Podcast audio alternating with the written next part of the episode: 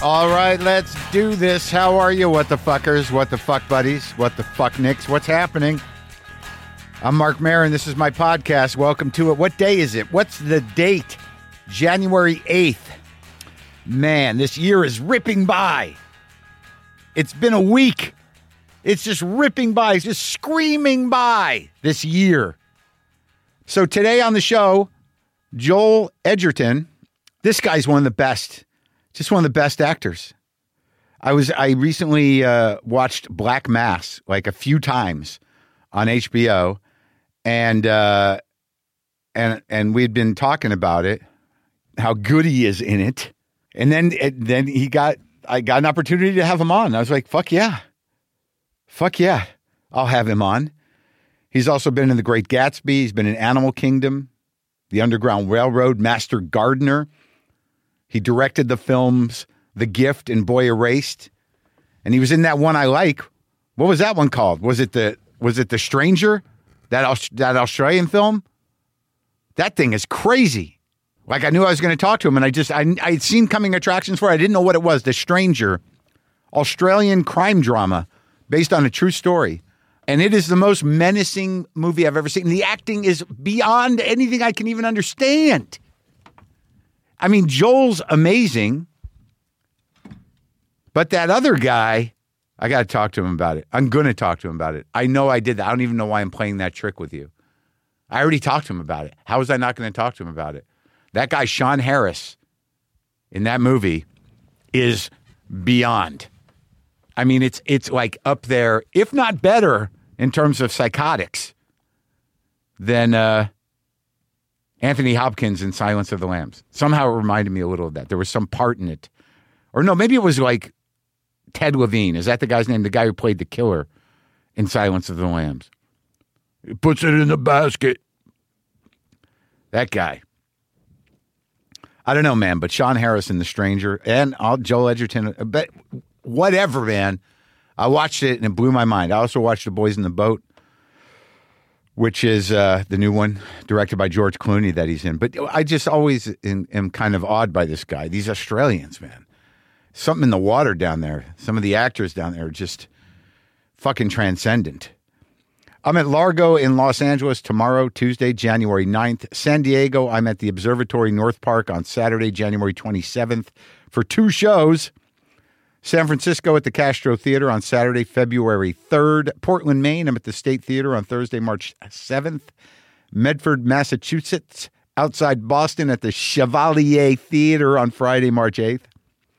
Providence, Rhode Island at the Strand Theater on Saturday, March 9th. Terrytown, New York at the Terrytown Music Hall on Sunday, March 10th. Atlanta, Georgia, I'm at the Buckhead Theater on Friday, March 22nd. Madison, Wisconsin at the Barrymore Theater on Wednesday, April 3rd. Milwaukee, Wisconsin at the Turner Hall Ballroom on Thursday, April 4th. Chicago at the Vic Theater on Friday, April 5th.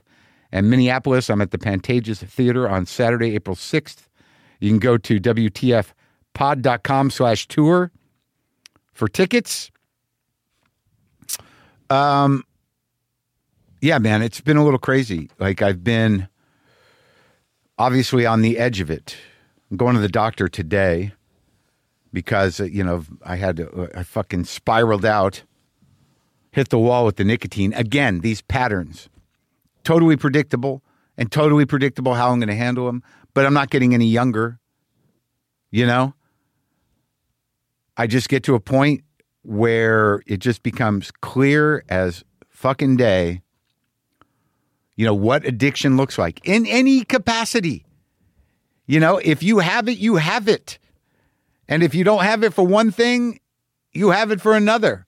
And if you quit one thing, it'll find its way somewhere else. Now, look, my life isn't unmanageable really because of whatever compulsions I have. But the nicotine was getting crazy, and it just gets to a point with that shit. You know, you, it's amazing what your brain will do to rationalize the addictive brain. Like, you, hey, I heard a, you know, nicotine's kind of good for your brain. It's like the way it's like an alcoholic with like, I heard a glass of red wine a day is is probably good for you. Cut to two weeks later, a bottle and a half, two bottles of red wine a day. Still believing it's good for you. Hey, nicotine's good for my brain. You're sweating, dude. and you're you know you you you fall you're taking weird nauseous naps. You're falling asleep with a nicotine lozenge in your mouth, which you could choke on, or a pouch. And you've been through this before, dude. Talking to myself here, not to anyone in particular, but to me. So I had to pull myself off it, got off the coffee, which is what I do, got on a fairly strong Irish tea, which arguably a more powerful buzz than coffee. Different, dude. Different. The Irish tea with the Assam in the morning, two cups of that, and my brain is on fucking fire. On top of the withdrawal, which is not physical anymore, but mental. Because you know that the mental thing is like you, you get locked into this sort of like God. When I get up, I'm gonna have a coffee. I'm gonna fucking do some nicotine. I'm gonna, I'm gonna start the day all fucking you know kind of humming, man. And then you take that away, and you wake up, and you're like, oh, I'm gonna. I can't. Damn it. All right, this is better. This is better. Whatever this tone is, this is better. I feel better. It's just you know, you, you it- it's just sort of you you, it's just the dam breaks. You know what I mean? You, whenever you self medicate with whatever it is, even if it's exercise or food, whatever it is, when you pull it out, when you when you when you stop it, then the fucking dam breaks, and everything that you've been keeping at bay, emotionally, it's it comes right up, and then you got to decide what to do with it. It's been kind of fiery on stage though. I kind of broke through the other night. I got it's weird because I'll do these longer shows at these smaller venues, and I'll get all raw and vulnerable and cry. Yeah, I'm you know I cry now. Like I just cry sometimes. I tried to resolve a, a, a rift with an, an old buddy who was mad at me for whatever fucking reason, and we didn't resolve it. But you know, in, in trying to resolve it, I choked up, and I felt bad about it. I walked away from it like you fucking idiot. Why'd you get all choked up, dude? It's okay, man. You know, hurt feelings are hurt feelings, right? You can't fucking. Ugh. I can, but you know, like I, it's so I don't know what your impulse is, but you know, hurt feelings or you know, I can turn hurt feelings into fucking spite pretty fucking quick. Just, you know, run it through the mill. What are you going to do with this sadness? I don't know. Lash out at my television.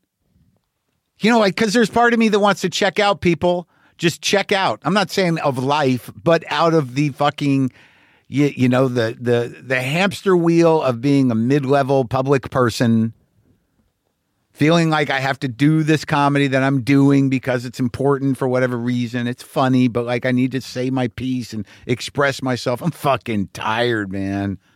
And this year is going to be a fucking clusterfuck. It's going to break me the fuck apart. I can already feel it. Happy New Year, I mean. What was I saying? Cats are okay. Charlie Beans Roscoe, full fledged kitten asshole, but also sweet guy. Buster, Buster the Booster, sweet guy. Sammy, Sammy's coming around. Sammy, Smushy, the Smusher, Shmooly, Sam, the cat, the orange tabby, has now become a sort of self owning weirdo. Before he was just like antisocial and a little unto himself. Now, full on fucking whack job. Great cat. Might be the best one in his own way. You know what I mean? It's the geniuses that you're uncomfortable with initially, and then you're like, this guy got this guy's got a thing. He's got a thing. This guy. All right, Joel Edgerton. I was uh, honored to talk to this guy uh, because I think he's a great actor. The movie that he's currently in, The Boys in the Boat, directed by George Clooney, is currently in theaters, but he's been man. Watch The Stranger. Whew. Wow. Wow. Black Mass, too. Much better movie than I thought it was. And I thought it was pretty good the first time. But I've watched it like five times now. Watching a lot of movies. Anyway, this is me talking to Joel Edgerton.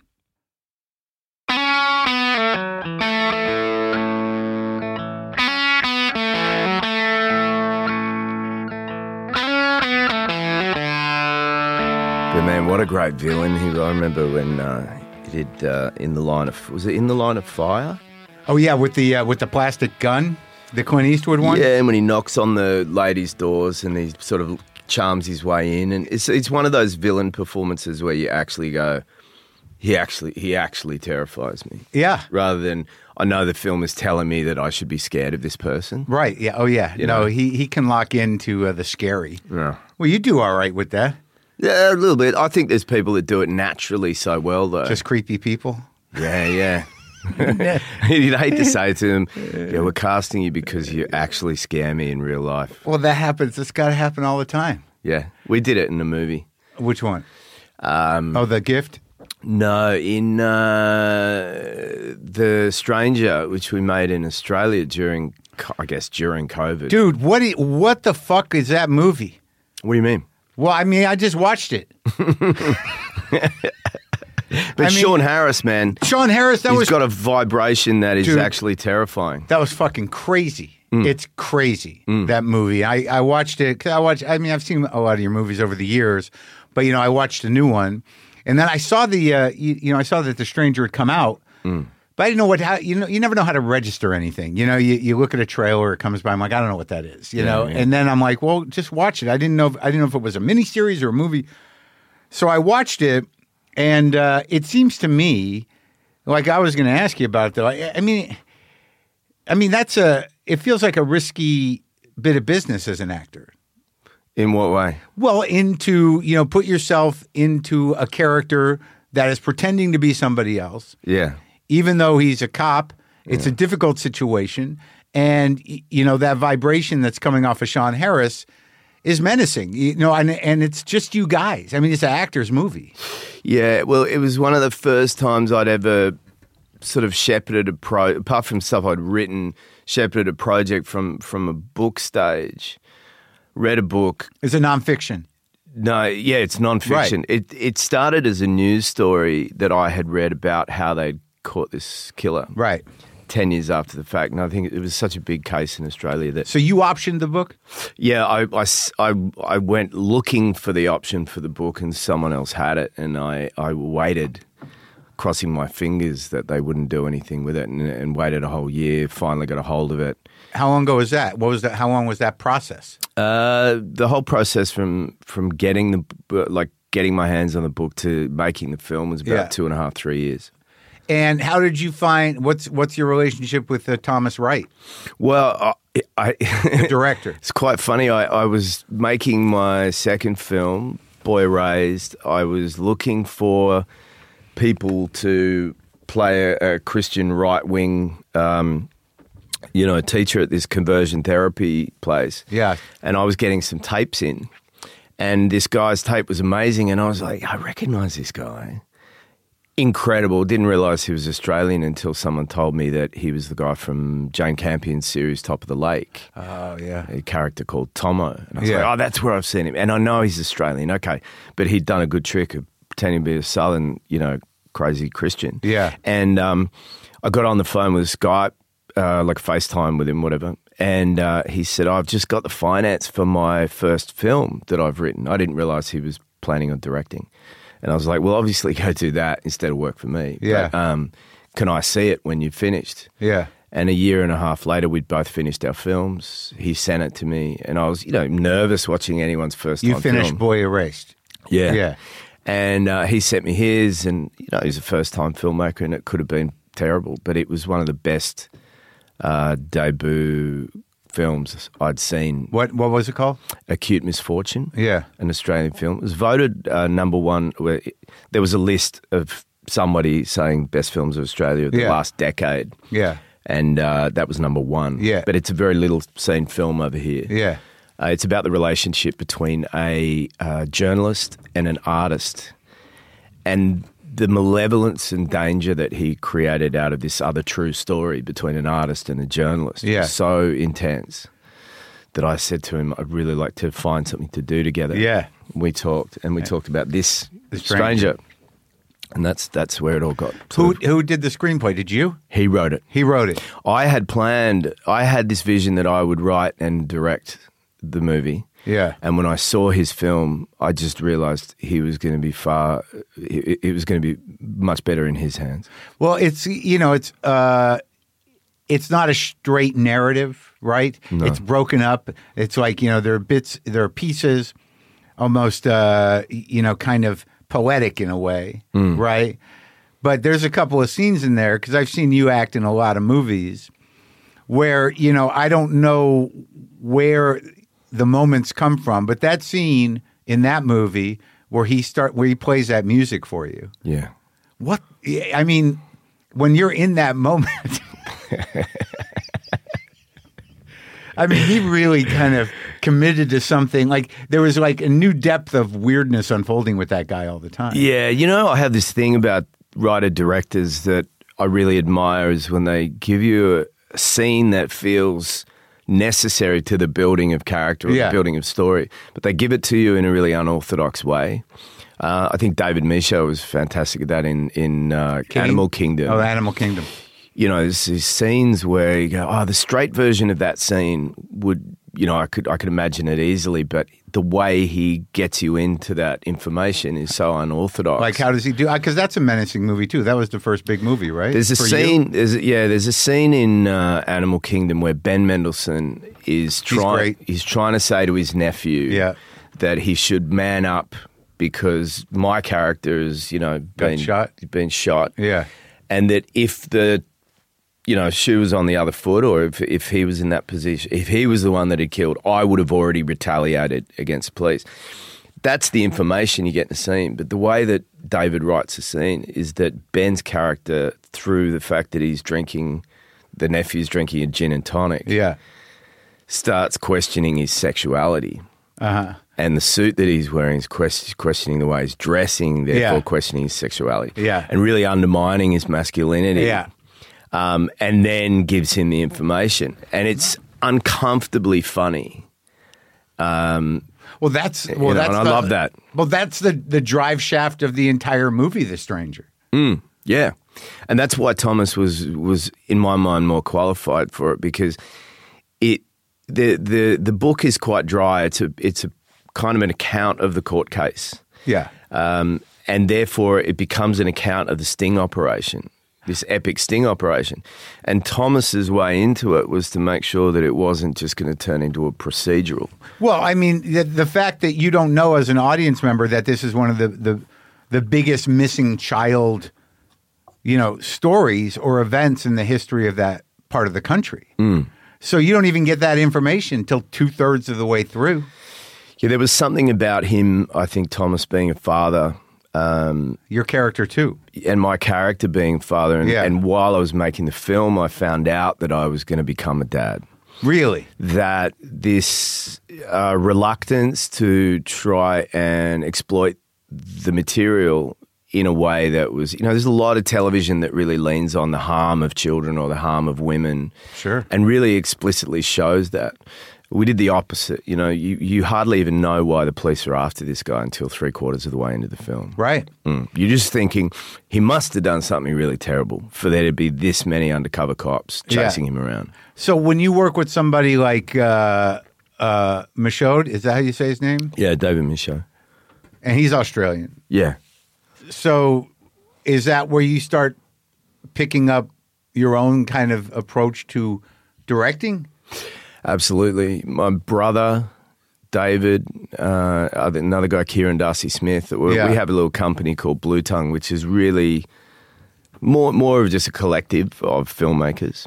And we don't really have an office or anything. you Well, know, what does that mean? You infrastructure. guys, uh, you know, you bring projects in, you talk about them, you decide. Is it a production company or? Yeah, we don't we don't have a pro, we don't not a production company for profit. Right. We uh, we basically are cross pollinating, uh, sharing ideas. Yeah. If I write a screenplay, I'll email it to the gang, Okay. and I'll get like you know the tough love. So it's an artist criticism. collective. Yeah. and if somebody's got a first cut of something, we'll always be first to see it. Yeah. It's really just about um, safety in numbers. It's it's also the byproduct of it is it, it's it's a place where everybody gets envious of each other. Yeah, you know. fucker. Now my This is brother so- goes to a festival and Yeah. sees David's got a new film. He's like, Yeah. now I really want to make my next film. Like now, Good you know. competitive spirit. Bit of competitive spirit and and just um, the ability to criticize each other without um, wound. Oh, it would. It, but is that does that mean that requires a tough skin, or are people uh, actually uh, uh, criticizing it in a pleasant way? I think it's nice to get criticism. Well, no, it's never nice. We'd all prefer a pat on the back, I'm sure, but it's nicer to get criticism from people that uh, you understand where it's coming from and what their sensibilities are. So, how long has this collective been in place? I mean, have you been showing them scripts since, like, uh, what was the first film? Uh, we f- made our, my brother and I and Kieran made our first film in 1996, a short film, and then it, it was just a series of short films until I think we made my brother and I made our first film in 2008, The Square, The Square. and that was that part of the collective. I mean, did everybody? we had the name by then, uh, and funnily enough, we only had the name because we needed. Uh, something to call our bank account, you know, Yeah, because we yeah, needed to sure. put some money in the Yeah. thing. Um, and yeah, so the collective's sort of been around since the late 90s. Now, when you're writing a script, because it's weird to me in terms of your writing and directing, the the ones that you chose to you know cross the board, you know, wrote, directed, produced, because they're very different. Hmm. I mean, the gift is i again menacing, and it, it is a surprising unfolding of a dynamic, but it's it's th- a thriller, really. Yeah, right. It's a genre film. Yeah, yeah, and that was a, you know you you were trying to do that. Yeah. You're like, I'm going to write one of these. I want to. I wanted to write uh, a, my version of a '90s triangle thriller. Yeah, and then boy erased. That's that's a whole other ball of wax. Yeah, yeah. But like in terms of what you do, acting wise and and writing wise, I mean, I get they're two different things. But why that story? I started to realize that pretty much everything that I was writing, or everything that I was writing on my own, Yeah. or that I was leaning into as a writer, or, you know, and that one I adapted, Boy Raised, kind of carried a, a, a theme that I keep revisiting even now. I still do it, and the and the thing that I keep revisiting is uh, I'm fascinated by what people when people do things that are wrong and what the next thing they do is. So it's like, you know, um, I believe we all are, you know, prone to making um, having moral hiccups Yeah, the biggest decision you're going to make is what you would do after, in the aftermath Right. of, of a wrongdoing.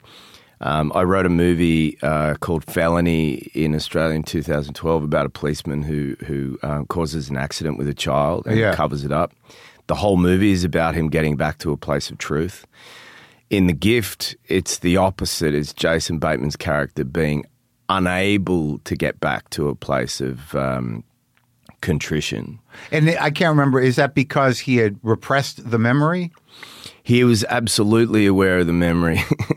he was totally aware of his relationship with my character. Yeah. He just continuously through the movie alters his narrative every time uh, more and more information comes to his It's wife. it's it's it's interesting because you are presented as the scary guy. yeah. Yeah, Well, that was the whole point of the gift was the the '90s triangle thriller is a, you know a lovely couple that are besieged by a crazy person, Right. And it's to bring us into the movie in that way, but then flip the roles of hero and villain. You know? So okay, so with Boy Erased, the thing that was wrong or the wrongdoing was on behalf of Russell Crowe as a father.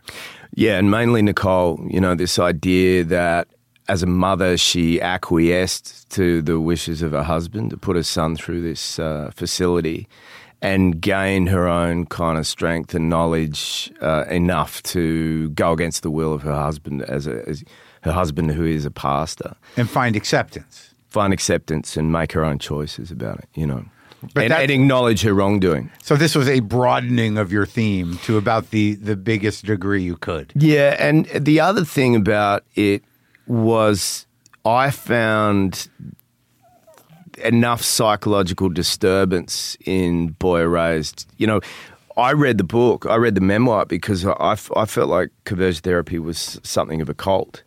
Conversion therapy. No, it's a Yeah, and I'm, I'm fascinated by cults. it- well, I mean, well, it depends on how you feel about evangelical Christianity as to whether or not that's a cult. Yes, exactly.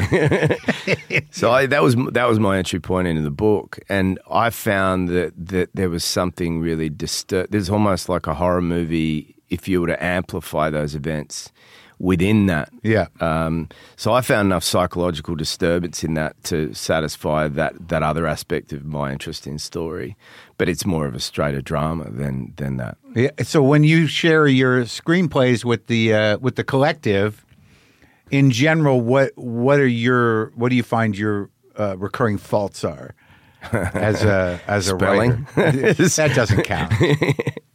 Look, I'm I'm always there's a great quote that uh, Andrew Dominic said to uh, another friend of mine watching an early cut or a cut of a film, and that a bunch of people had the same note. You know, there's a recurring Yeah. kind of like criticism. And Andrew said, uh, if enough people are telling you you're sick, you got to go to the doctor. Which is a tough Yeah. way of saying, you know, like Yeah. But and what- I think what I'm always looking for is um, universal notes. You know, it's like if you get the same note three or four times, you really got to listen to it. Right. But what like do you overwrite? Is it like when- Overwrite for sure. And when you when you're putting together a screenplay, are you of the school? Because like if you look at something like The Stranger, look the movie you just did, uh, uh the on the boat, the boys on the boat. Boys in the boat, yeah. You know that that story. There's nothing in that movie. No scene is not going to serve the story. Yeah. and and it's it's very cut. You know, it's sort of cut and dry. I mean, there's an underdog story.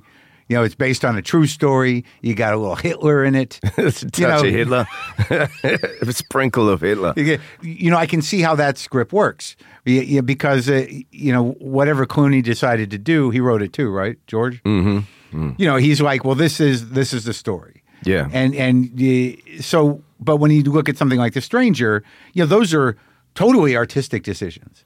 Oh, when yeah. you delineate, you know, when you you take uh, a narrative out of out of uh, straight storytelling. Yeah, and d- d- I think different people think in different ways. You know, I'm very plot driven. My Right. brain is very, very leans towards plot, and I, I'm very impressed with people who understand emotional plot, more subtle plot, more sort of. That's different. It's very different. That could go totally against the the narrative. And I had a really um, not an easy time. My my post production on the gift was five months from the moment we finished shooting to when it was released in Yeah. the cinema. Which I don't know if any, anyone's been through the post process. It's, it's usually for a film, it's a lot longer than five months. But the movie moves in a straight line. You know, every component builds to the next, and really the decisions were about: do I cut certain things out Yeah. if they're not necessary informationally, Okay. or where do I enter or depart a scene? How, Right. how can I compress things to make it more dynamic?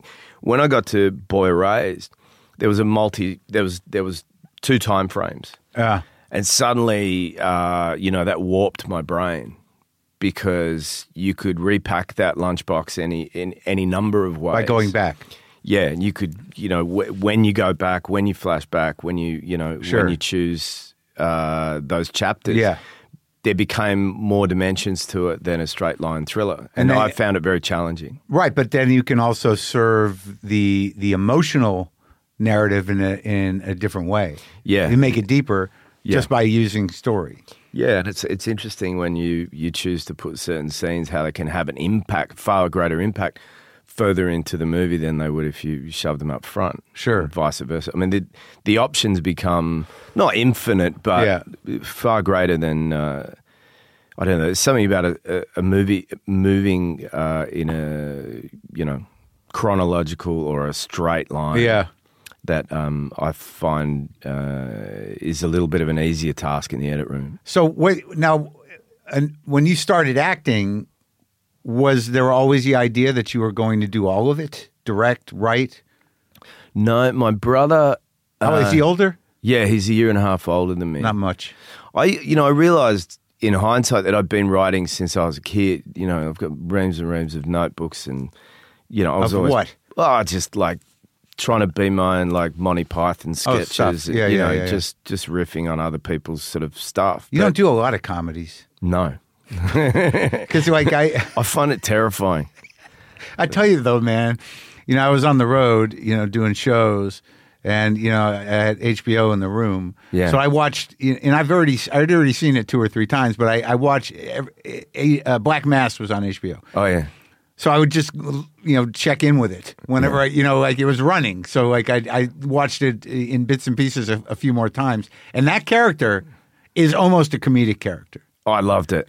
loved it. I mean, that guy is so close to being a clown. It's kind of great. Yeah, yeah. No, I, and I love doing that. And I actually think that, you know, I'm I'm a far uh, warmer and funnier human being in real life than I l- allow myself to be much on screen. Uh, I just find comedy on screen terrifying. Weirdly, I was um, I did stand up when I was going through drama school, but it was like a And We're in Sydney. in Sydney, yeah, at the comedy store. I, I know that place. So how many? Who was around then? How long did you do it for? Uh, like uh, just about a year. Oh, really? Yeah, it was pretty funny actually, but it was a, it was a, it was safety in numbers. It was me and my buddy from drama school. We we basically did a little performance, Like a sketch bit. yeah, we Yeah. were p- pretending to be roadies, Uh, Oh, okay. That's pretty funny. and we would extend it into this absurd. We were like two dumb roadies, and it was you know this this thing that really really worked. We would end up setting up the mics before certain concerts in Sydney, and people would think we were really roadies, and Oh, then so it would you were- develop into an act. You oh, know? so you did? Uh, you were doing a bit in a real li- live rock show. Yeah, it's like you know, it started with a two, two, one, two, and then one of us would say three, and we'd Yeah, be- yeah. stop, and then we'd Yeah. slowly f- see if we could count all the way to ten, and then we count in foreign languages, and then we, you know, it was it was sight gags and sound gags, and um, Oh, that's funny. So And- you kind of brought it around to. eh, So you had an inattentive audience yeah, and w- that that you could build the attention because Yeah, people were sneak eventu- attack. Yeah, people were eventually like, "What the fuck is happening?" yeah, sneak attack. It was great, and we both, you know, but we were hiding behind characters. Sure. it wasn't. I have admiration for people who just themselves in a microphone and their own thoughts. I used to do a bit called uh, "Honest Mic Check," where it'd be like, "Test, test, one, two. I disappointed my parents. Two, two, and just this list of my bad, bad decisions. One, one. You know. I mean, it, it's so exposing. And then, so Nick and I did Yeah. this act. You think Uh, that you think comedy's very exposing. Yeah, big time. So, but when you did it, you you were you were buffered by the character. Yeah, it was hiding behind a character, and you know, sometimes we'd wear wigs and a beanie and just look like the you know the bus driver from Sure. Simpsons. You Now, know? but you know, in terms of like, it it depends what kind of stand up you do. Eventually, you know, you do have some protection because you develop. But like when you were watching stand up, in order to be inspired to do this, like where was the comedy store when you were doing it? By the time I did the comedy store, it was out in some sort of weird area that was like a exposition center area or something. I can't. yeah, remember. we did three different venues actually. They moved three times. They're in Cleveland Street, uh, which was Surrey Hills sort of area, or um, near Redfern. Then they were like way over near uh, near Five Dock, kind of, um, which is further down this road called Parramatta Road. And then they moved to the um, where the cinemas are, and the Right, big, that's like, where I Fox was. Studios. That's that's the one I played last. yeah, Yeah. Fox Studios is where they are still. I now just remember today. going there, and the guy took me to the zoo. What? The guy who booked the place. He's like, "You got anything to do?" I'm like, "Not really." He's like, "Let's go to the zoo." what a weird thing to do. It's a good zoo, though. Great zoo, and it's full of Taronga. Australian weird animals. Yeah. So you know, it was good for me. I'm not going to see a gonna have a kangaroo walk up to me anywhere else. No, because they bounce. Yeah. but don't. They, If I- you see a kangaroo walk, mate, you're going to make a lot of money. but in my recollection, they're kind of around the animals. They're not all in cages like some of the birds and shit, right? In Taronga. Yeah. Well, you know, some of the ones that will eat your face off are going to be in They're- a cage. they're fucked up. yeah. yeah. But I- so, what were you watching though to mon- want to do comedy? Was it Monty Python mostly? well, yeah, like I, you know, I was right into that. Yeah. Um, a lot of British comedy. Yeah. A lot of British comedy shows. Yeah. Did you go to shows? Uh, yeah, my brother and I were going to lots of live shows. Yeah. And we would do it in LA too. Oh yeah, Yeah, because we were living right down, right up the street from the, the comedy store. Yeah, that's where I worked, When yeah. we, you know, and yeah. When was this? oh, like o- over the last fifteen years. Oh yeah. Yeah, So just showing up. I remember stealth- going to see like and and some people that I used to see like uh, Tiffany Haddish and Sure. Jared Carmichael Yeah. doing these little sets Yeah, there on a yeah. Sunday night, and then they're all you know they're off Big with stars. some- yeah, big stars. So during this time, so you're doing stand up when you're in college, Mm. and where are you studying? Yeah, I was studying drama. Where at? Uh, University of Western Sydney, which is shut down now. So we would catch the train in, do a set, catch the train. There was when it all came crashing down. What? Nick and I decided that you know we'd been milking this this one thing for so long yeah. that we should be brave enough just to try something new. And Yeah. we went along on one of the open mic Wednesday nights. Sure. and there'd been these two whales that had been uh, hanging out in Sydney Harbour Yeah. for ages. Yeah. So we did this whole thing about these two whales, which ended with Nick and I rubbing foreheads together and making whale Noises. communication Yeah, noises, sure. you know. Yeah. Anyway, we turned up on the Wednesday. There were two bucks parties there, stag nights Yeah, Oh god, the worst. Yeah. and um, they just ripped us apart. And we weren't really good at handling hecklers. You Yeah, know? because you were in, you were insulated in your bit. yeah. And I remember thinking as we as we caught the train back, there was barely anyone on the carriage. You know, Yeah. It was ten thirty at night or whatever. Just thinking, I think that's the end of our comedy careers. let's, just- let's go hide out in Penrith. We're going to be okay though. and actually, I will say this, Nick. Uh, Yeah. Talking about exposing, he uh, he ended up doing this incredible piece on his own without hiding behind a character in a very significant fashion. And we, you know, you know, like we all, not to throw anyone else under the bus, Yeah. but you know, I suffer my own serious social anxiety and. You know, Nick Nick went thr- through some things, and rather than uh, avoid it, did one of those things where he put himself in the place where he he exposed things that were going on for him. It became very personal, and it was one of the most incredible things I've ever seen. Yeah. Yeah, And he did that on stage. on stage, what what what by was himself with a microphone. what was uh, he going through? Oh, I'd I'd be I'd be you know revealing too much of his personal life to tell you that. But he revealed. well, I it on guess he did. He stage. did. he'd uh, he'd had an episode and gone into an institution just for a Oh week. shit. Yeah. and um, and he ended up kind of talking about the experiences. yeah. and uh, it's kind of beautiful. It was it's one of those sort of uh, transcendent stand up Yeah. things. It wasn't just about the humor. Right. Of course. Yeah. Yeah. It ended in this sort of really kind of um, you know Yes. place of incredible pathos as well. Well, it's that's the best kind. Do you know Maria Bamford? She's a genius. You should No. you should check that stuff out. I just love it when when uh, you know anything, whether it's a movie or uh, a play or a piece of stand up. Gives you a little bit of a nutritional value as well. It's With like, the with the risk, yeah, the emotional risk. So from early on, uh, you decided you were not going to reveal yourself straight out. No, no way. I'm not. I'm not that brave. I really aren't. I t- certain things terrify me. It's weird what I'm willing to do on screen, but I would never do, you know, uh, without that mask. And it's really kind of absurd to think that the, the the mask is just an abstract idea. But but but at some point you you knew that you wanted to perform and you knew that you wanted to act. So like cuz I try to figure out sometimes there are certain actors some of you Australians are very good at this. I don't know what it is if it's the water or the country, but but you know to to sort of have that much faith in the mask in order to reveal what seems to be uh, you know a fairly deep emotive zone within you that you're aware of yeah, you know you you know, all your focus has to go in uh, to that mask yeah. Well, I don't know. I don't know what it is that makes me really interested to do it. I, I've become a real hermit in my life lately. really where do you live here Uh, we've been sort of traveling around. I have kids now, and we, we, we were living like we were a circus for a while. I mean, we were 12. because of shooting yeah, shooting, and then we sort of got a place in London, and we've got a place in Sydney. Um, and I think after to what a year and a half being locked down in COVID in Yeah. Sydney, or sort of not really doing anything much, but hanging around the house, and we made that one movie, The Stranger. I just thought that's a hell of a movie to make you know in the middle of an isolated so you brought that to the screen Yeah, and I realized that I enjoy not going out. yeah You know, I think it's partly because of the kids as well, but you know, I'm in the middle of a press tour for Boys in the Boat right Yeah. now, and I, I, I get, um, I'm okay with it. I, Yeah. I know how to switch it on. I think Sure. being on a red carpet's like playing a character, but Sure. I would rather not be there. yeah And I hate to, you know, look a gift horse in the mouth or whatever. You know, like I appreciate that uh, it's part of the job. but going back w- when you decided to act you know where where did you realize that you what event or what role or what part of your life did you realize that you could effectively you know put these masks on I um I saw The Crucible. I remember when I decided I was going to be an actor. I was going to either go to um, fine art school.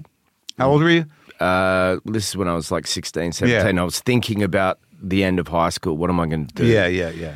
So I really wanted to either go to and learn to be a painter um, or go to drama school. And I went and saw this production of The Crucible at the Opera House. Henry Miller. Yeah, Henry Miller was Yeah. uh, this um, actor called John Howard, and I went back a second time to see it. My school took me, Yeah, and then I went back a second time. right. And I remember just thinking, I want to do that. So my, my ambition at that time was about becoming a stage actor. Yeah, Um, I, I never saw the possibility of going anywhere beyond that. yeah, Um, I just thought, you know, the idea of being in a movie was like way too far away from anything, I- I- you know, w- was out of my reach. but the stage was immediate. stage was, and drama school was all about teaching kids to go and learn how to, you know, be in a play. Yeah, And I, I distinctly remember thinking I was making my choice in that moment. yeah. And then you went to drama school right out of high school. Yeah, I auditioned for like the prominent drama school. Yeah, Uh, no, I, I I auditioned for the one that was sort of further out west, a lesser known school. yeah, I think I was a bit think because I left high school.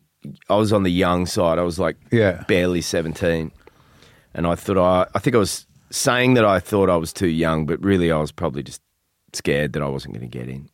So I went to this other drama school. yeah. Best thing ever happened to me. Was not to go to the No, it's just like the choice I made was the right choice. I think because of the for peop- acting or the school. the- yeah, the the acting, Yeah. the people I met, I fell in love. I, d- you know, all sorts of things that happened to me. If I'd have gone the other place, I'm, su- I would have had a different set of you know, Because you would have been experiences. beating the shit out of yourself all the time. Yeah, and the other school was one of those schools that um, really was um, under the microscope. In you know, like agents were always looking Sure, at their sure. work. Yeah, It was it was a, sort of a tougher gig at the drama school we went to. But I'll tell you what we did do, which is probably why I became a filmmaker as well. There was no budget for the Yeah. school, so when we did a production, other students would. You know, design, uh, n- n- help make the costumes. Yeah. I did lighting. I Right. helped on the lighting rigs of two senior shows. Yeah. I built, uh, helped help build the sets for two other shows. We were you know, it Theater was im- community. imperative that we kind of you know diversified. well, that's real theater.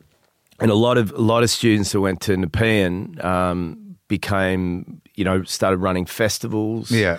Um, coordinated things became producers. You know, they weren't just going, if I don't become an actor, that's it. Right. You know, And like when you were growing up, I mean, because I don't know what the drive is, and it seems like y- you know what I noticed over the last week in terms of how you work. y- You know, it feels to me, and I don't know because I'm speculating because I've only done a bit of acting myself, but I, it, it seems to me that y- you you you find one I don't know what it is or how you do it, but there there seems to be one key into these guys you play. That at some point you're like you you you see the role, you accept the role, and then you figure out there there there. It feels like there's a way that you figure out a way into that guy. Like, you know, because when you look at the character in Black Mass, you know, there you know, that guy becomes a whole guy very quickly and he's and he's complicated because of his physicality. Yeah. So, like I don't know how you do that, do you? Y- yes and no. I mean, I, I suspect part of it is, um, you know, uh, most of the time I go to work, I'm having to also really think about my voice and trying to get rid of my Australian accent, unless I'm doing That's like a big lift. yeah, and it's it's uh, and years ago I used to get really nervous about it because it felt like a general mishmash of just going, well, if I'm thinking about there's no such thing in my mind as a general American accent Yeah. unless I had one and I grew up with one, that would be my accent. But Yeah. So I started thinking, well, the way to approach something like Black Mass is Yeah. to get the real voice of the person. Did you go that meet that guy? No, but I had recordings of him. There's, Yeah, yeah. There's, co- there's court. Uh, court recordings of him making depositions. There's Uh-huh. and, and different ones. Ones where he's on the defensive, and he's, he's ones where he's getting kind of heated. There's also interviews where he's very relaxed when he's not under fire, and just going, "Okay, that's the voice I'm going to use." That's all you guys like that's the that's the one that that has the worst kind of you can really fuck up a Boston accent. yeah. I uh, I had a guy at the like border patrol guy. Yeah. that I gave my passport to, and he's like, "What are you doing?" And I said, "I'm on my way to you know Boston. I'm going to shoot this movie." And he's like, "Oh yeah, which movie?" And he was clearly, I suddenly was like, "Oh, he's clearly from Boston." Yeah. I said, "Oh, it's, you know what? This thing about Whitey Bulger." And he, his last words to me were, "Don't fuck it up." and he, he was, but he had these eyes like, "I'm never going to let you back in the country if I ever see you again. Yeah. Don't fuck it up." And what was weird is that J- John Connolly didn't just have a typical Southie accent too. He was try- he had he had been in New York and, and Baltimore and had been educated in other ways. His accent was a bit of a mishmash and it was very nasal. And I'm thinking, if I really go for this, some people who know will be like, yeah, that's a pretty good assimilation of Yeah. him. And other people will be like, what the fuck are you doing? Oh right, right, right. And I just thought, oh, I'm just going to go for it. I loved it, man. I you know, it's like I watched the first time I watched it because I, I interviewed uh, Cooper, you know, the, and he's a you know he's a deep dude. He means got business. deeper, yeah, yeah. means means business. That guy yeah. he does. and uh, and you know the first time I watched it, yeah, I had a little bit of a hard time getting past uh, you know Depp's uh, c- out- look. Yeah, right. It, like I said, who was I talking to? I was talking to Sarsgaard the other day. I said it, I, I, it was sort of Nosferatu Yeah. Hmm. me- meets Whitey Bulger, you know. But then after, like the, he nailed the accent so hard, you nailed it so hard, and uh, Rory is a fucking genius. Yeah, Rory, man. What the fuck is that? Jesse Plemons. Clement's great. Everybody, everybody's great. Yeah. But when his wife, she's also genius. The woman who played your wife, Julianne Nicholson. Yeah. she's she's amazing. I just She's saw her. Excellent. It's crazy. But when she she goes, you're walking different, and you're. yeah, yeah, yeah. Like a you- peacock. Yeah, and you are. Yeah. And you had to at some point. Do you like? Do you make those decisions, or does Cooper come up and does Scott say like, "All right, this is where you." I just love these. There's little clues in every script that just go, oh, that's something I really got to lean on. Yeah. You know, what I loved about, um, you know, Seinfeld, it's a great lesson for, for writing anything, even if it's not comedy, is those identifiable character traits that immediately make you go, look, look, he's a close talker, is this, is that.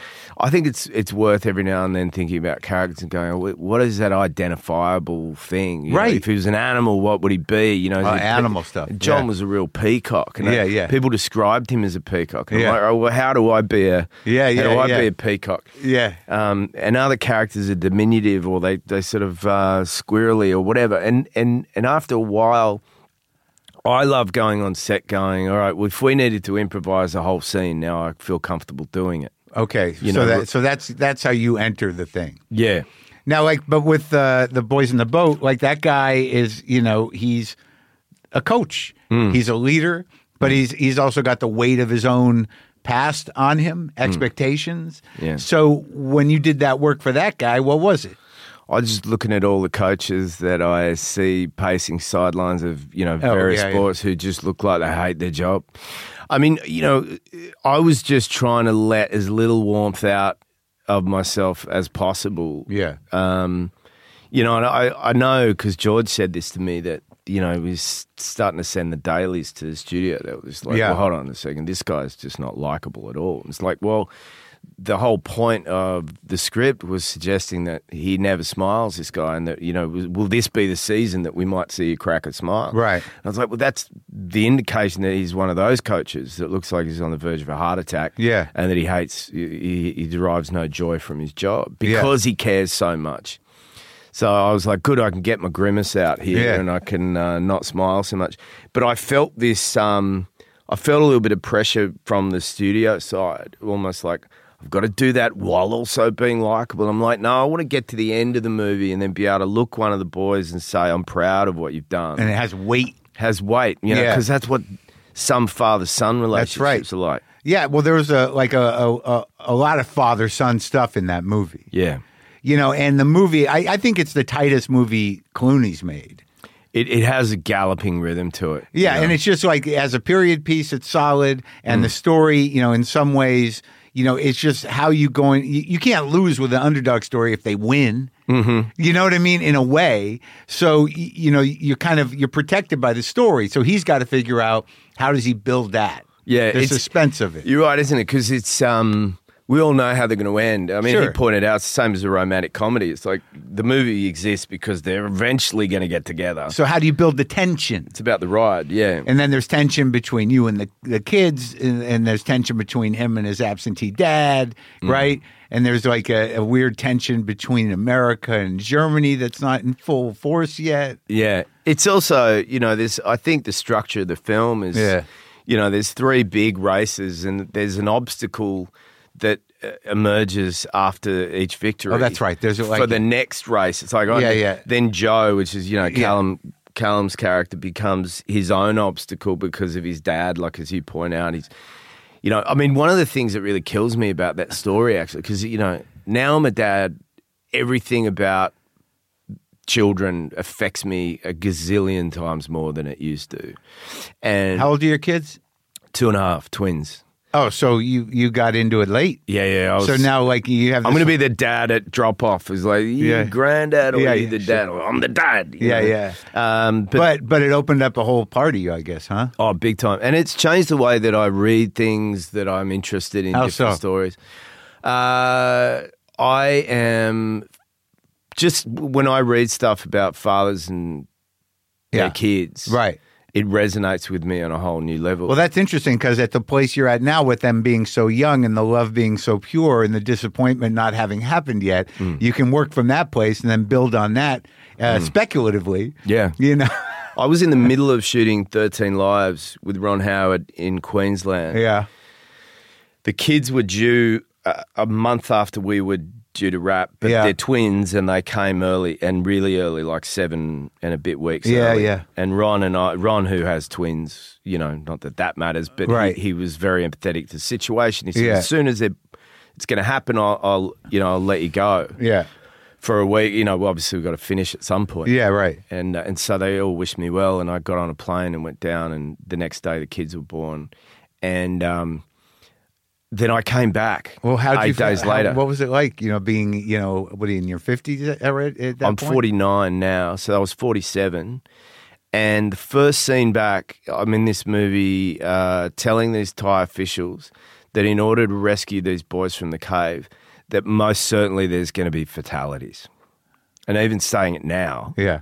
I I couldn't stop myself from feeling emotional about it. If I'd have shot the scene a week and a half earlier, I would have had no trouble. And I'm, you know, look, we all, everyone who's ever been to drama school at some point's gone, look at me cry, look at me cry. Yeah. But there are days on set where you're just like, all right, no, this is not a, this is not one of those things. Better I'm stoic here. And I had a real hard time being stoic because I'm just going, oh, kids dying, oh, you know. Yeah, but but stifling the feelings is a is a choice.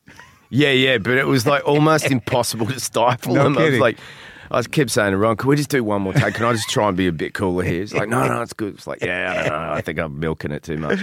Um, but I've become far more emotional. There was a novella I read about uh, where a small component of it, and I'll hopefully be in a movie about it. Yeah. but it's a father loses his wife and his child, and I was very moved by that when I read it ten years ago, and I read it again last, you know, last month. It's funny because I don't have kids and I'm 60, but I've always had animals. And now what's happening to me is I can't take any animal pain at all. No. I, can't, I can't take it. If I'm just watching a fucking Instagram reel Yeah. and an animal's in trouble, I'm like, oh my God. yeah. So uh, my brother uh, was started his career at the same time I went to drama school. He went off and became uh, trained with stunt guys, yeah. and He's a he- stunt man, He he was a, Yeah. st well he still is, and he, and he's a qualified stunt coordinator. but he directs the movies. and he directs Yeah. movies, and he's directed three series of TV shows. He's- Yeah. He, he, he teaches himself whatever he's interested in, Yeah. and he's very good at it. He can Yeah. edit everything. Anyway, I get these messages from him that are basically links to an Instagram thing. Yeah. And the moment I open them, I see it's a guy on a BMX bike Yeah. on the top of his parents' roof. Yeah, yeah, And right. I know exactly how it's going to end. I can't watch it because in uh, 2000 I had a neck injury, nearly broke my uh, neck. I was I was drunk on a beach in Thailand and I Oh was my God. doing uh, somersaults and I I um I stretched all the nerves and I couldn't use my left arm for eight months. What? But, but I could have broken my spine. Whether it's that or something else, I can't watch people get head injuries or. you know, Well, it's, it's it's not it's a good thing. I, I don't know that we're all supposed to get numb No. to, to what because some of those accident videos, those real, you're like, what what happened to that guy? yeah, What- exactly. What, what what about the next day? Yeah, I, I can't. I just cannot watch the end of him. My brother sends them to me all Oh, the my time. I'm like, God. dude, stop sending them to me. So you you fucked up your you almost broke your neck on a bike drunk. yeah, no, I was I was doing uh, somersaults on a beach. Oh, so was that the was that the end of the That was drinking? Y two K. Remember when we Yeah, all thought sure. the planes were going to Yeah, fall out of sure, yeah. sky? I ended up in the back of a pickup truck uh, on an island in Thailand, getting driven to. Someone was going to wake up a doctor and say, "Hey, this guy can't move his arms." Yeah. and um, oh my god. and that was uh, and I was about to come back and shoot this movie in Australia on a big cargo ship. yeah. and I had to. Get, I, I came into rehearsal with one arm that was like a string. Oh, 'cause no. My arm had atrophied. Yeah. Yeah. Yeah. and uh, and I knew I had to do all these scenes where I climbed like rope ladders. Yeah. Yeah. Yeah. And I went up to the director and I said, "Oh, look, uh, before we start shooting, Yeah. you, you need to know that I can't use one of my arms, and I don't know what's wrong with it." Yeah. And she was like, "We'll work it out." I was like, "Thanks." I was so like, you're flopping around, your arms flopping around. Yeah, if I had, to, I had to grab it with the other hand and put it in my pocket. My father uh, was a member of golf. Um, God bless golf. I, I don't play, but Yeah. because of his golf community, Yeah. you know, they're all doctors and surgeons Sure, and this sure. and that now and Yeah, yeah. politicians. He knew of a guy that knew a guy who, who was a, um, a neurosurgeon, Yeah. which is impossible to get an immediate appointment with. And he did a favor for me and Yeah. saw me and he said, Oh, your nerves are connected. They're just like really stretched. yeah.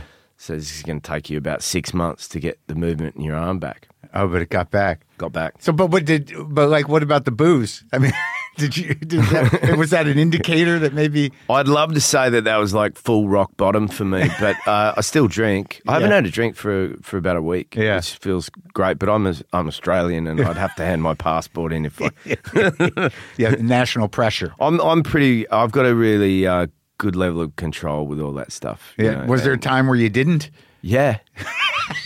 oh yeah, yeah, Yeah. yeah, yeah. I, I went through some stuff in my twenties. Yeah. um, big time. And Yeah. um, but no, not anymore. Oh, good. Yeah. Yeah, yeah.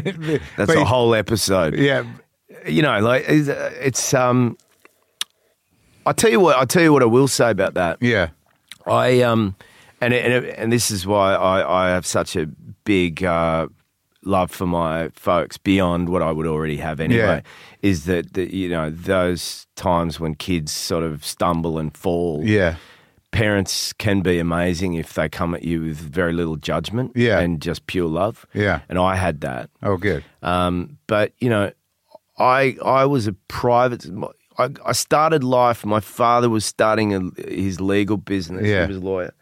You know, we weren't that wealthy. But Yeah. by the time I finished high school, I was very much sort of upper middle class. Yeah.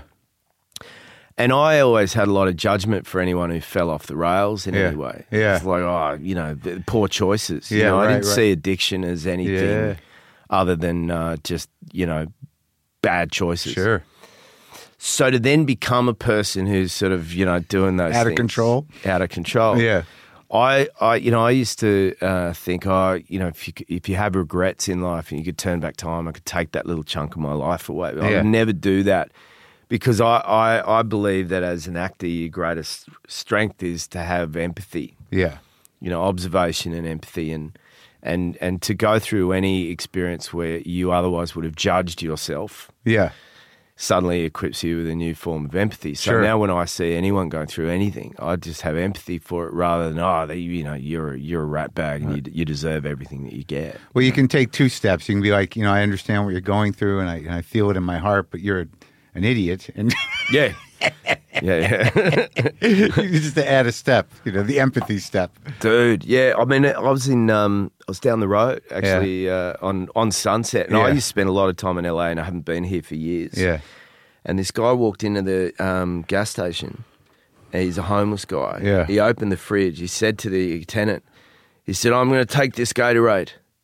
I'm stealing it. Yeah. I'm going to steal it. Yeah. Stop me if you want, but I'm stealing it. Yeah. And then grabbed it and walked out. I was like, wow. I mean, you know, also, look, if someone wants to take something from me, chances are if they're risking going to jail for it, they really need it. No, yeah. And I I mean, am okay without it. And what do you have Like you, you know, they can't. You know, there are things like I always think about that. If they rob me or they want something, it's like, all right, You can get a new one. Sure, it's all just, replaceable. Just don't touch my family, you know? So, were, did you look in looking back on that period in your life? Did you feel was it self medicating? Did you feel like you know you were resolving something that needed to be resolved? I think it was just the slippery slope of, um, uh, you know, I, I do think that there's an aspect of me that I I I find my brain is very noisy. Oh, yeah, yeah. and I, I do think that um, drinking and other things help Yeah. me just kind of escape Slow it my down. thoughts. But Yeah. I, you know, I was just one of those guys who was, um, f- you know, young and just go, "Oh, tr- you know, you try this and you try that. And It's Yeah. like now that now that you think about you, you know, way your parents sort of talk about this is a gateway to this is Yeah, a yeah, gateway. yeah. To, I was just like, I'll try that. And yeah, no, Yeah, yeah, sure no, enough. yeah. And then one day you try something, and you're like, oh, this is pretty good. this is pretty Yeah, good. This is a way of life. yeah, Yeah, yeah, This is good. I'm going to take me more of that. yeah. yeah, yeah. Then, Give you, it to me. then you're full in. You've Yeah, gone through yeah. all the gates. Yeah, yeah. Well, good for you for pulling out. Now, what about? It doesn't seem you've done stage in a long time. not a long time 10 2010 i did streetcar You play Stanley. i played stanley Holy shit! yeah yeah How was that mask? that was uh it, w- it was different feelings in different cities sydney I, was, I felt 10 feet tall and we had a great time washington dc where we went next was great and then in, in new york i felt the looming shadow of everybody whether they were praising me or criticizing me everybody in, you know was talking about you know everybody every review everything Yeah. was about marlon brando Ru- uh, and, and not that they were saying, oh, you did- you know, you got close to being Marlon Brando. Sure. You did this and everything. Yeah, yeah. But it was just the feeling like you were kind of like rubbing shoulders with or encroaching on a ghost. Yeah, sure. And I started to get very self conscious, and uh, and I wasn't enjoying myself. And it was weird because Kate and I, Kate, beautiful Kate, uh, she said to me and and um, Kate Blanchett. Kate Blanchett said to me and one of the other guys in the play, Yeah. because we were cramped in these tiny dressing rooms, and she had this massive room all to herself. Yeah. come and share my dressing room. Yeah. play would end, and Lauren Bacall would come in, or Martin Scorsese would come in, Meryl Streep would come in. You Yeah. know, like every night, someone came to kiss the ring Yeah. you know, and she deserved, you know, she was wonderful and Yeah. and a movie star who'd sort of rubbed shoulders with all these people. Yeah. And so we, we were in there taking our makeup off every night, meeting all these sort of incredible, you Yeah. know, film stars. And, Sure. Um, one night I got a photo with Joel Schumacher, Joel Gray, and Joel Cohen. Yeah. Four Joels in one photo. Yeah.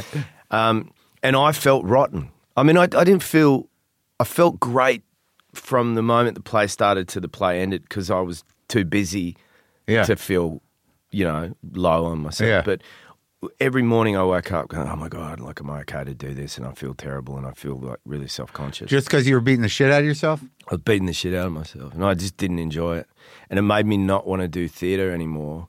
And it's only now that I've started to think I would like to go back and do something that, that was uh, in a small theatre. Um, But it 'cause I wasn't- used to love it, man. I did it for years. You did a and- lot of Shakespeare too, which Yeah. is like that really, that's got to inform a lot of things. I mean, you're able to go through all the emotions Yeah, yeah. It's- within that language. I did Henry the Fourth, Yeah. parts one and two. No idea what I was doing, but you know, it was trying to, I was trying to drag Shakespeare into my own sense of whatever the modern world was, Yeah. and I was avoiding the language. Yeah. Oh, really? Yeah. And then I worked with this um, beautiful actor in Australia, John Gayden, who was sort of a master uh, at understanding and leaning into the language in order that when we did Henry V, I Yeah. could really, really g- embrace it. And I, I stopped kind of judging uh, Shakespeare's language as some museum piece. Right. And actually, the more you lean into it, and I know this because I've watched Ian McCallum on gazillion YouTube videos talk about Shakespeare Yeah. and, and convey meaning Yeah. by really leaning into the i- iambic pentameter and Sure. leaning on the right sort of uh, stresses. And I, it's like there's a science to it that is divine. Yeah. I, uh, apparently, it's lasted. And some people centuries. just have, have this sort of mastery of it and others don't. So the, the role of Stanley didn't break you, it was you who broke you. Yeah, yeah. I, I was I got inside my own. head. I went to a health farm, at the end of uh, doing that play. But that year, I'd done Animal Kingdom for like four weeks, beginning Yeah. of the year. Then went off and did Warrior, which is the hardest physical challenge I've ever You got had. all ripped. And then I went home, um, had like two weeks off, and went into rehearsal for Streetcar. yeah. And I was exhausted, but more than anything, I think I was my own worst enemy. Allowed the, the it just felt like I was um, cursing myself. Well, I mean, that's the fucking problem with with talent and empathy and having a certain type of personality is that, you know, when you turn on yourself, it can go pretty fucking deep. Yeah, And and you can you can lose that battle. yeah. And I you- find it. I do it all the time. I'm doing it even at the moment with. Um, Right during this conversation. You're Yeah. doing great. You're doing, you're doing great, Joel. I'm pinching. I'm cutting myself under the table. Yeah. Sorry about the blood. Um, the um, I delayed making my first film, directing my first film for a good year and a half, two years, because I was finding any excuse to procrastinate. It's because I was terrified of doing it. Yeah. And then The within, gift. Yeah, and within like uh, the first day of shooting, I was walking up the driveway towards the set, going, "What kind of person am I going to be? Because I've never done this before. Like, am I going to the worst aspects Yeah. of my personality can come out? Am I going to make my day? And can I construct a scene? Because if I can construct a scene, and I trust the script, then maybe I've got a chance to make a good movie." By the end of the first week, I'd seen a s- few scenes cut together and I Yeah. had faith. I was making my days and I was enjoying myself. Oh good. But the fear in that year and a half leading up to it, then I get close to making my second film and exactly the same fears were there, maybe even amplified that am I going to be able to do this? I'm like, I've done it before. Yeah. I've made a movie before. Like, surely I should have felt the confidence to go, I've been through this experience. And now I'm thinking about making another film uh, like towards the end of next year. and Yeah. I've written something. And I'm already filling my head with the doubt of that Huh. already. And it's, um, I find it fascinating about, I mean, we, we've been on this press tour for Boys in the Boat Yeah. talking about, well, you know, why do we love an underdog story? I think we love an underdog story because we we all have imposter syndrome. Yeah. I think we're all going. Uh, we're not really all people think we're cracked up to be. We're not that smart. We're not this.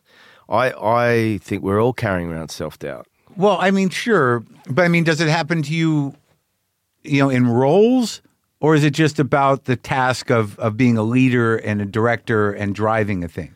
I I uh, would often agree to do a job because I'm scared of it.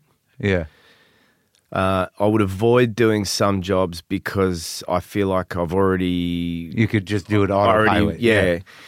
But but the thing about saying yes to a job that scares you is you say yes knowing that the fear's not really going to set in until close to closer to shooting. I never know. And then there's no way of backing out.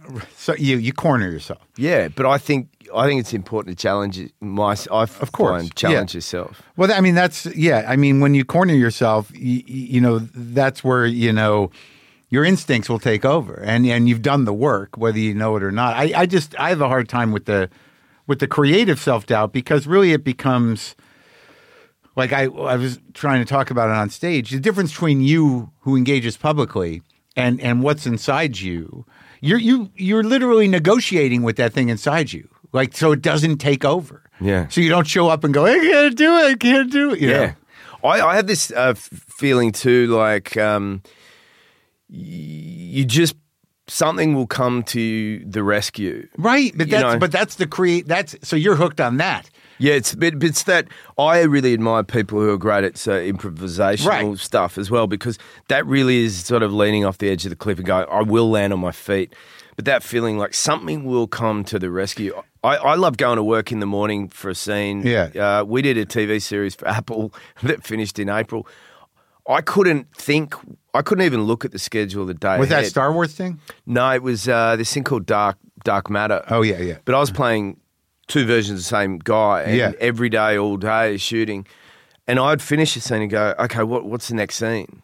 Because I couldn't prepare a whole day. Right. And there was something uh, really terrifyingly um, sort of improvisational about the thought process of leaning into the next scene. Because that's the Exhilarating. Right, but that's the pure creativity is when it comes, you don't know where it came from. Yeah. And you go, I don't know how I'm going to make this this scene. I have to get it get it done, and not go home beating myself up that Yeah. I didn't do a good enough job. Yeah. And something comes to the rescue. And you're able to do that. You're able to not beat yourself up. You know when you did a good job. Yeah, Oh, but that's the, good. the the one thing that um, the one thing that changed for me uh, on the Great Gatsby, Yeah. um, Baz is such a collaborative, amazing guy. A That, lot going on. yeah, and then there's big setups. So in between setups, sometimes he'd play the monitors and people would put on their 3D glasses and watch what we just shot. Yeah. and I'd get involved. It's like, oh, okay, this is I get to watch me in this scene. I'll Yeah. do that, and I'd go home. And I'd be cutting the scene together in my head almost, and uh, and overthinking what I'd provided for him, and uh, and I'll tell you who you know like all the actors would do it. The only person who wouldn't was Kerry Mulligan, and we'd all be there with our 3D glasses. And Kerry'd be sitting over there with her headphones in, going basically like no no no no no no no no no, like didn't want to hear it, didn't want to listen, didn't want to see it. Uh-huh. And ever since that movie, I just I never look at playback. And Why- even when I'm directing, my brother will come and sit behind the monitor. Yeah. And I'll know what the frame is, and I'll have a double walk around inside of it, and I'll Yeah. know what the parameters are. And I look at my brother after a take, Yeah. and I'm like, you know, was that? How was that? Yeah. You know, and he gives me a gesture that says yeah or go again. Yeah. Um, and I'll only look at it if it's me and another actor in a two shot. Um, but watching playback means the next time I perform, I'm inside the scene and outside the scene watching myself. Yeah. Why? Add, I mean, why add the other thing? There's Yeah. no. There's no way you, it, it can be good. Have you ever watched yourself? Do you watch yourself do stand up? N- not often. How do you feel when you do? I've gotten better at it because I can watch myself going back to 1989. Wow. Like I, I, I it was a big moment when I watched 1989 me. Yeah. and had the experience of like, well, that's me. I mean, he doesn't know what he's doing. you know, he's scared, but it is me. I was more concerned with it being me Yeah. than being bad. Man. Someone once said to me, watching a live performance is like watching a high school play through the wrong end of a telescope. But nowadays, you know, they they they've staged these like um, what do you call it, Shakespeare British state Shakespeare plays and Yeah. various other things, and they got a better camera crew doing it rather than just a document from one angle. Right, right, right, right. But um, you know, we all had that experience of listening to our voice for the first time, and going, "Fuck, I sound like that." Yeah, yeah. But there's nothing you can do in that moment. There's no way you can backload a better you. Like there, there's people that are like, I wish I was in my 20s again. I don't. No, there's no way. me either. Me either, man. Yeah. But that's interesting about watching yourself on stage because that, that there's there's nothing in my mind more pure than say playing jazz or doing stand up in Yeah. terms of uh, interaction with an audience because it's like riding a wave or whatever. Sure, but you figured out a way to make it exciting. I mean that that thing you're talking about, which is what drives how I work, where you don't know where it's going to come from, Hmm. Yeah. but you can only trust that you have the what's in place to bring it. Yeah. Uh, but that's like that's also sort of an addict's trip. You know what I mean? Yeah. Because there there are actors that'll work the fuck out of something Yeah. before they get out there. There's a rigidity that makes uh, like so. There's some people I can understand why if you go if you're going to change a word of this scene, you need to let me know the night before. Yeah. and I understand that. Sure. But I think um, I have this methodology in my mind, and I know, like, when I hear about the way, um, say, Zone of Interest Yeah. was shot, I gotta. wa- I haven't seen that yet. It's not. I didn't. I missed a screening. you know, this idea of actors behaving in a room Yeah. by themselves with Yeah. hidden cameras, Yeah. the idea of rehearsing in Yeah. the morning without a crew, and Right. then, like, letting a camera crew come and document a long take of Yeah. these different ways that actors can feel less like they're just giving tiny components of a scene. Yes. and have more of a feeling of that you, that you would get on a live stage. Yeah. because filming can f- be very stilted. It's the worst. Yeah, You do it. You do a scene. You're on. You're the camera's on for three minutes, and you go sit for nine hours. Yeah, and then you come back and you got to pick up. I don't get how you guys do that. Really. yeah, especially when the um, you know, the whole trying to hold on to certain darker emotions. yeah. You know, you see these poor actors trying to hang on for dear life with their earpods in, listening to like, you know, Coldplay or whatever is going to get them juiced up. Yeah, It's yeah, like, yeah. "Oh," try to you know, Stay sad. Yeah, don't don't don't don't bring my latte until after I'm done. Well, this movie, the, the the boys in the boat, must have been kind of a night, a fun thing to work on in a Oh, way. mate, it was fun. Yeah, and it came out great. Yeah, everybody looks good. Yeah, and uh, I feel like, you know, George could write a pretty great expose of Hollywood from his perspective. Yeah, but he's uh, well, he tells stories that are so. right. Well, that that'd be a fun one. Yeah. You know, like because a lot of people once they write the expose about Hollywood, that that's the end of it. Yeah, that's they just, it. They just burn all the bridges. They're at a point in their career and Bitter. they fuck you. He's just bitter. But I, I talked to George, and you know, in in in real life, he did something that that I'll I'll never forget. Uh, uh, uh, that indicated that he's genuinely a, a good guy, yeah. yeah. decent guy. Yeah. I love that, you know, when you hear those. So I, for years, um, you know, I, the rumor mill of actors is so crazy. I mean, about actors, you know, I Yeah. work with Christian Bale and, you know, it's like, oh, he must be like, he's, he's, he must be a really angry guy. I'm like, he's a complete sweetheart.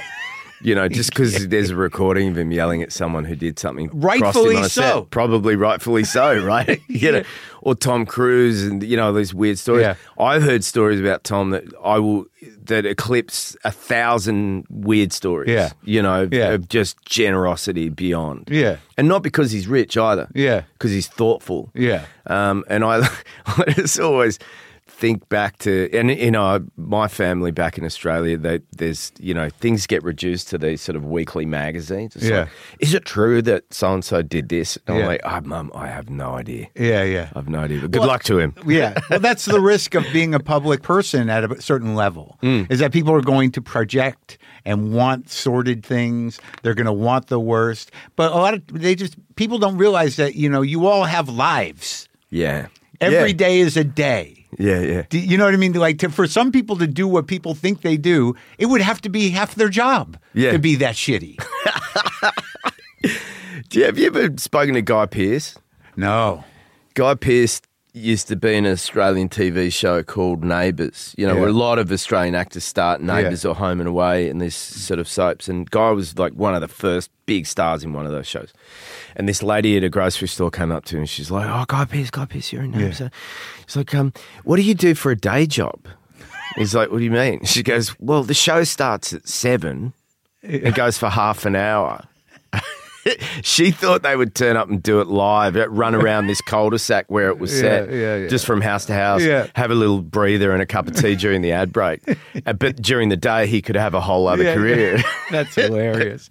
I'm obsessed with that movie he did uh, years ago called Ravenous. oh, yeah, ravenous. I'm kind of obsessed with it. I, like I, yeah, I put it on the shelf for a while, but now I've watched it a couple times recently, and I'm like, oh my god. That's the director. It's a female director, isn't it? Yeah, I don't remember Uh, who it was, but Jesus, it's a real, it's it's it's satire, and I, I think it was mislabeled and, and misrepresented to not be one of the great satirical movies. Really? Ah. about about the you know the uh, you know the expansion, the westward expansion. Hmm. I mean, it's all about that, you know, and it's the device of it is horror, but Yeah. but it's satire, you know. He's been in some very interesting movies, He- guy. He, seems like an interesting guy. I just love him. Well, good talking to you, man. I don't want to hold you up. You probably got other shit to do, right? Just go and get vomited on, kids. Oh, it's kids now. Yeah. everyone's here. All right, buddy. Well, I hope uh, I hope it gets uh, a, a good response to the movie, and I, I'm a real fan of the work. Thanks, man. Thank you.